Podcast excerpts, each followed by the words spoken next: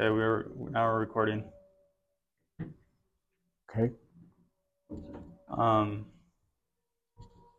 so do you want to tell me your maybe a like a kind of a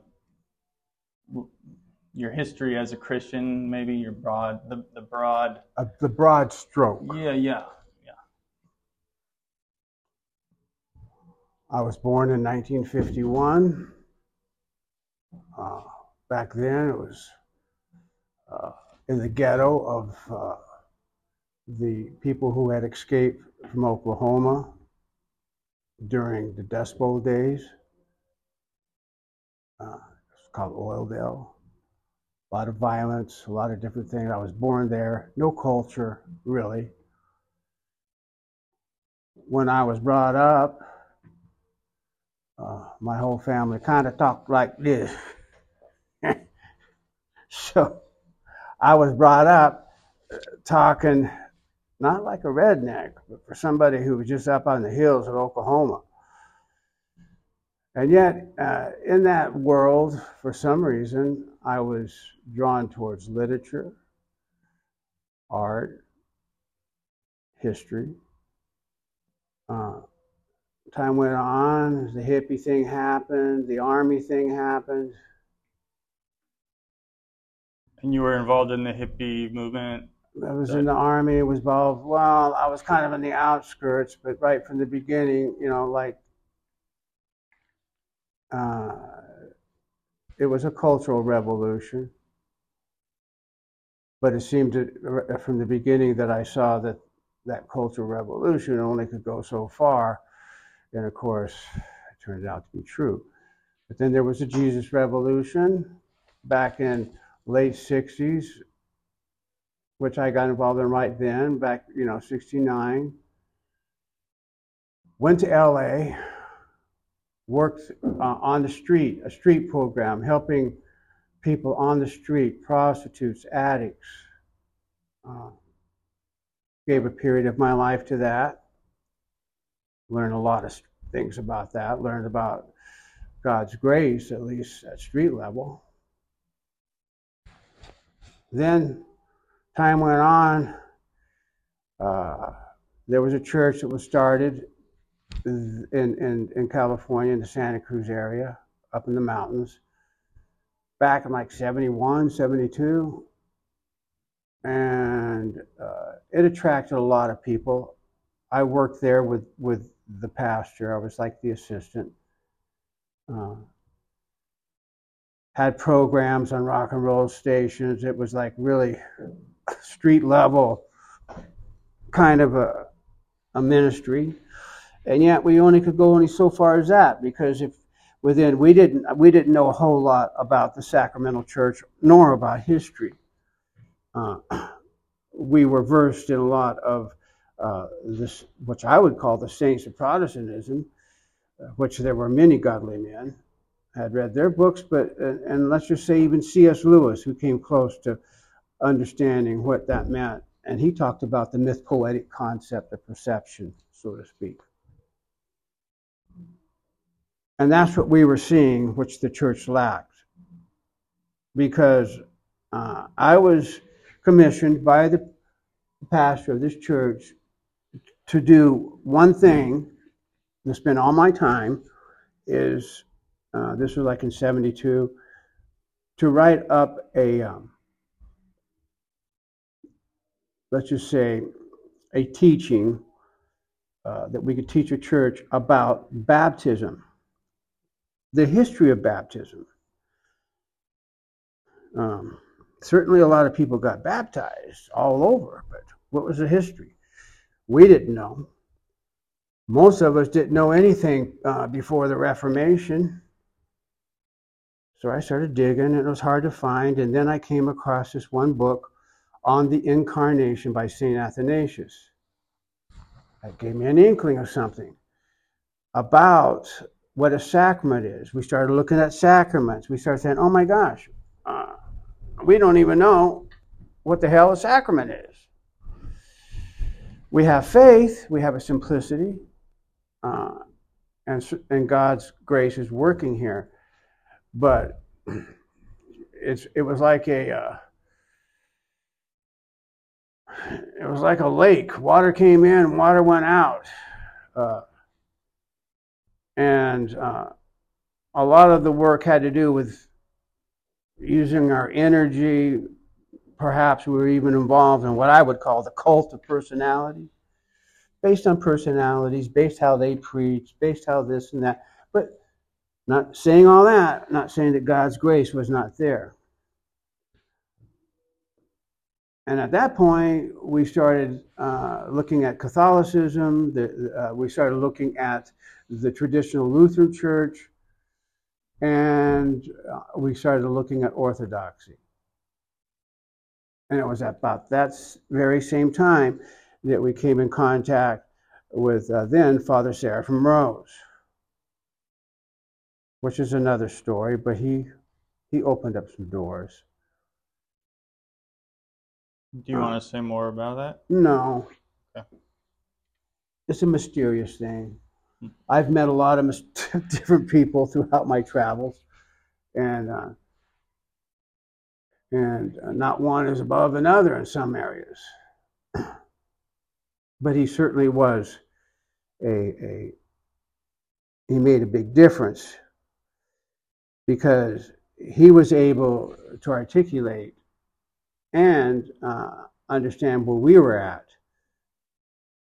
His words to us, even back then, was be cautious, go slow.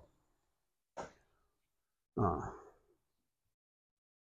but anyhow, long story short, through different means and times of, uh, uh I found myself in Russia during, right after uh, the collapse of the Soviet Union, and thus becoming acquainted with what I would call uh, the ancient spirit of orthodoxy, uh, which, uh, what was my first impressions? Well, I flew into uh, St. Petersburg uh, I still had the you know the upbringing you know the upbringing of of people who were from the land, the uh, the Okies, but I also had educated myself. And so, but my mind wasn't really cluttered up at that point. So when I was able landed in St. Petersburg for the first time in Russia, I had uh, $600 in my pocket, no way getting back home. So I was committed, so to speak. But my first impression was chaos, desperation, hope, barbed wires, dogs, guns, outside markets, grayness. It was in, it was, I think it was in the end of May.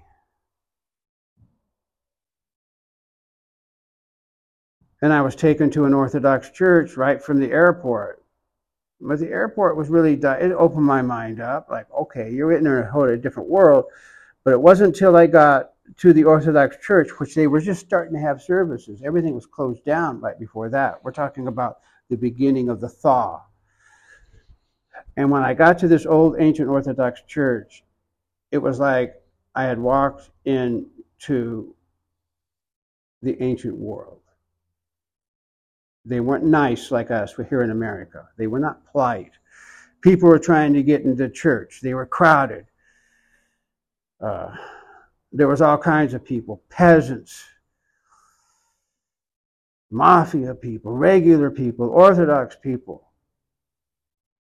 There was this one priest who was there who had just been let out of the gulag not too far beforehand, and he was considered a saint. He was an older man.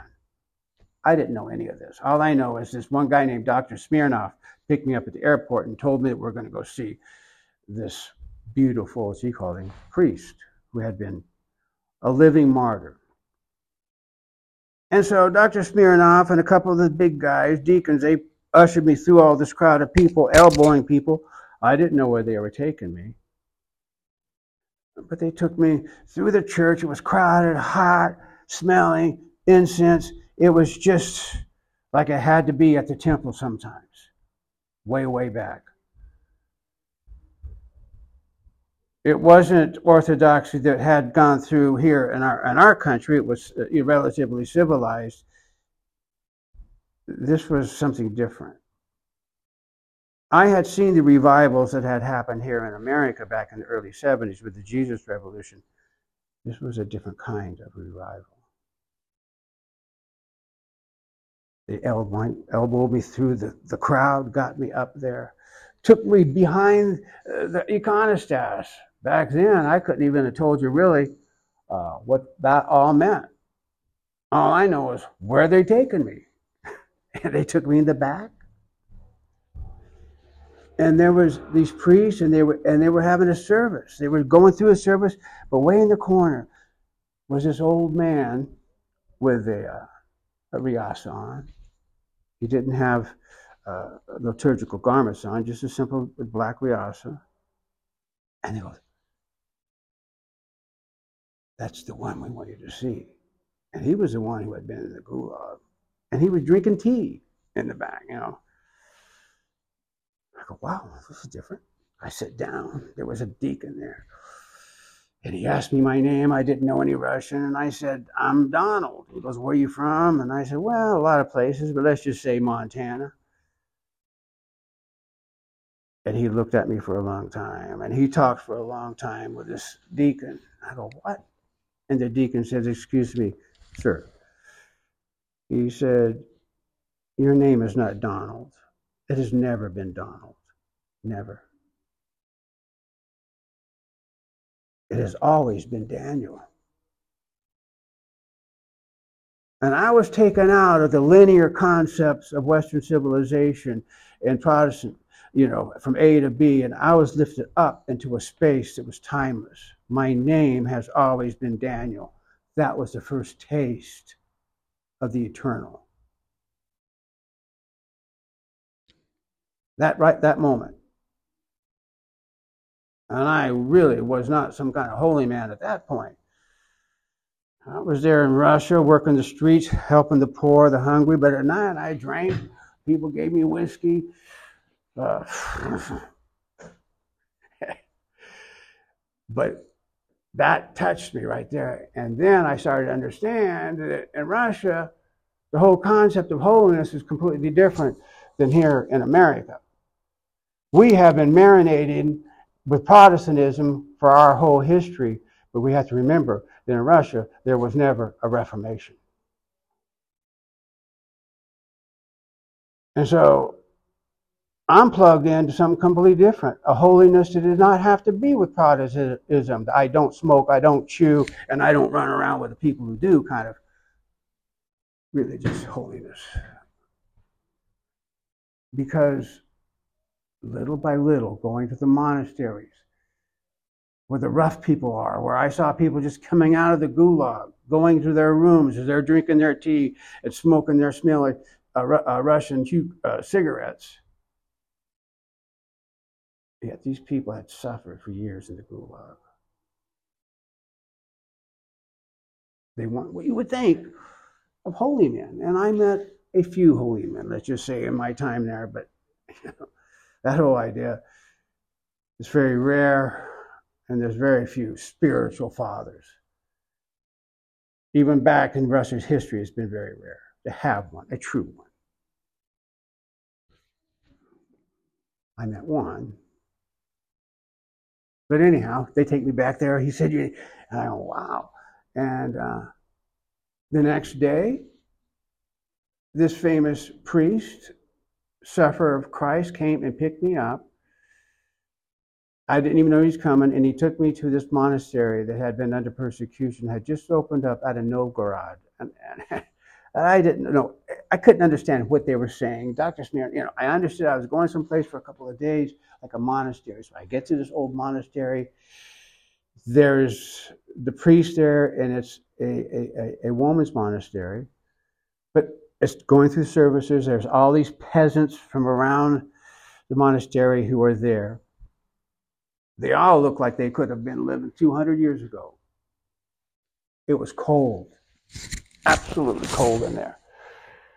The only warmth was from the candles and the smell of candles burning and wax and honey and the incense and the sweet prayers. And I was sitting there, and, but I was tired. And I hadn't kind of beefed myself up for the Orthodox calisthenics, so to speak, standing there waiting. I was weak. Uh, here's these kids, 12 years old, standing there, you know. But this little girl came up and she spoke some English, and she said, "Danielle, Danielle, go outside. The sun is shining. Go find a grassy place, lay down." God's mercy's out there also near the church. She saw that I was cold, and I thought, "Wow."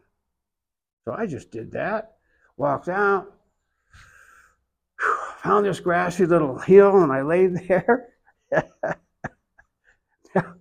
so they had the service kept going on, and they started doing this uh, procession around the church. And I happened to be in the circumference of that procession. They're going around. So I go, oh my gosh, what do I do? I'm laying here. But, you know, it's kind of embarrassing. They're not looking, but you know, I'm, you know, I was thinking through. And then all of a sudden, they all circle me, and they're starting to sing uh, hymns, beautiful hymns. And and I was going to get up, and the priest spoke, and he goes, "Oh, Danielle, stay there. We are having a service because there have been 40 martyrs were killed at the place you are laying. the communists had killed them." I was. He goes, "No, lay down. Soak in. Soak in this place. Again, this is a key." To what we're going to be talking about iconography. The whole concept of what that is and what the ancient faith really means and what that entails. And so uh, it entailed a lot. It started a journey, that whole journey of finding a master, becoming obedient to the master, going to that, going to Alaska, Kodiak Islands, staying isolated for seven years, coming here, the last 10 years working here on the icons because it is what I could do. I was never going to be a priest. I was never going to be a deacon. That wasn't, you know. I was an Orthodox soldier. I was a layman. I went out on the streets, smuggled food into Russia, was arrested there, all this. That was my that was my world. But in that world, I was going to, I was under a master. That's how they teach. One to one. You do everything he does through this whole process.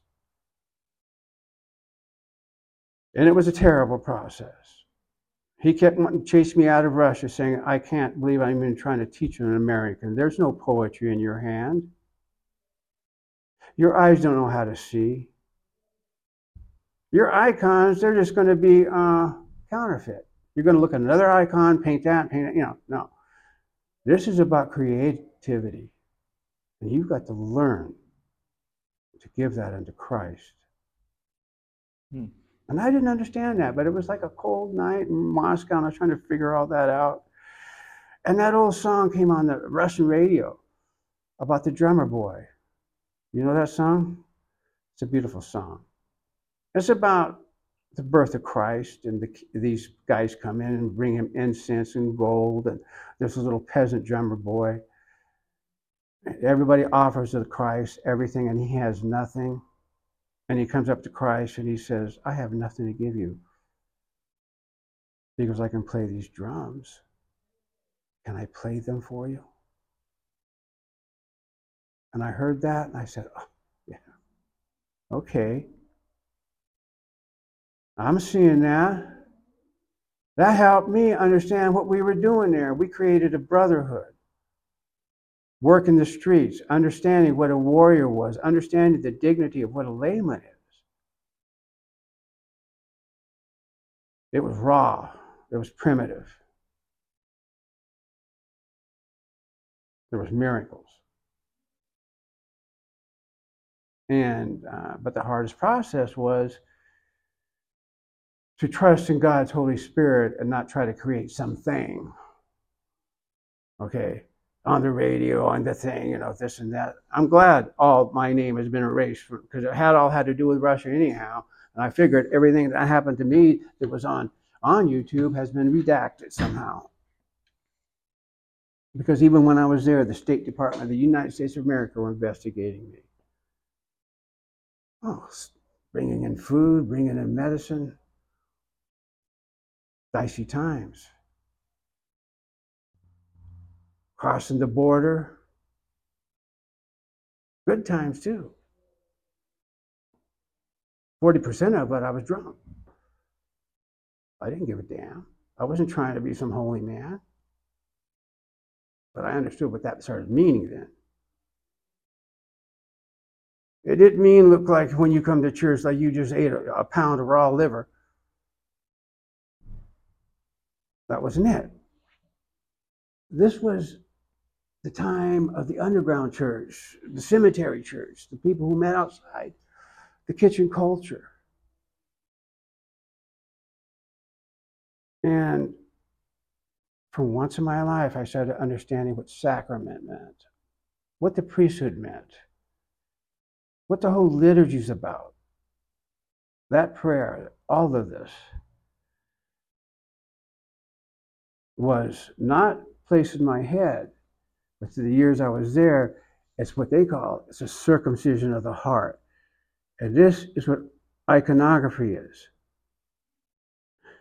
When I was being taught, my teacher said there's two kind of iconographers, and both of them have their pluses and minuses. There is what we call holy, the cold artist. He's one who's very precise, understands, bam, you know. Huh, there's a place for him. Then you have the hot iconographers, like, like let's just say, uh, there's been many of them through history, but the first one uh, is Rublev, Andre. They're full of color, and they he took in the Byzantine, how straight, you know, how the Byzantine, you know, no, he took it and it went through suffering. The floating icons that you see up here the golden ones, where, where we understand that in the beginning God created the heavens and the earth. The first icon ever made was the first verse in Genesis. In the beginning, God created the heavens and the earth, the spiritual and the material. This is the beginning. There was no Protestants then. There were no holy men then. There was no. he created heaven and the earth, the spiritual and the material. And he breathed on the material. And, this, and, and, and the form of the earth was void without form, and the Spirit of God hovered over it. First thing he said is, Let there be light. Bam. So iconography is in celebration of that creativity. The material that God puts light into, a window, a place, an understanding of ancientness, and it's the smell of battle, the smell of sweat, the smell of suffering, the smell of righteousness. It's a lot of different things. But if an iconographer could explain it, then why would he need to paint it? That's somebody who's trying to do a theological uh, sermon with an icon. That's not what an iconographer does. He realizes that if he's doing an icon of St. Seraphim, that this guy He's eternal. This is not just some, this is, he, this is some way. That's what I mean about the whole concept of the myth poetic, meaning there was a time in the world where people understood holy places, holy waters. You know, even the pagans understood this tree's different. The world was a different place when it was lit by fire. And a lot of that has been erased from our memory, so to speak, during the, all the different kinds of Reformation, uh, the cultural revolutions, materialism, all that. But within the Orthodox Church, you still have a belief in the burning bush, so to speak, which an icon is. So I hope this kind of gives you a little bit of info. Okay. Is this all good? Yeah. Whatever. This is good. I mean, this is what I'm just Yeah. saying. This is good. This is good. Okay, thank you. Thank you. I just didn't want you to leave with nothing. Okay. And the reason I don't say much about much of this because now I am afraid of words. Didn't our Lord say that you will be judged by every word you spoke? And so if I'm speaking a bunch of words here that goes out into, you know, I'm going to have to make sure that, wait a second, remember when you said this on YouTube, Daniel? Oh, yeah. Hmm. Well, I think everything I said to you has been honest and sincere so far. And this is why I'd rather be no one see my face. I- You know, what difference does it make? You know, really? You know, it's just great you're here. Thank you for coming. Sure. Sure. And I'm sorry, you know, uh, just aside, my work is just so demanding. I mean, you know, I see the worst of the worst. People, with, you know, the worst of the worst during 40, it's like a, a 36 hour tour, so to speak, three days. But that's what I've always worked with, with crises. Hmm. And so that's it, brother. Thank you for coming. We can go back to the, All right. they won't miss us. They think of us as heretics.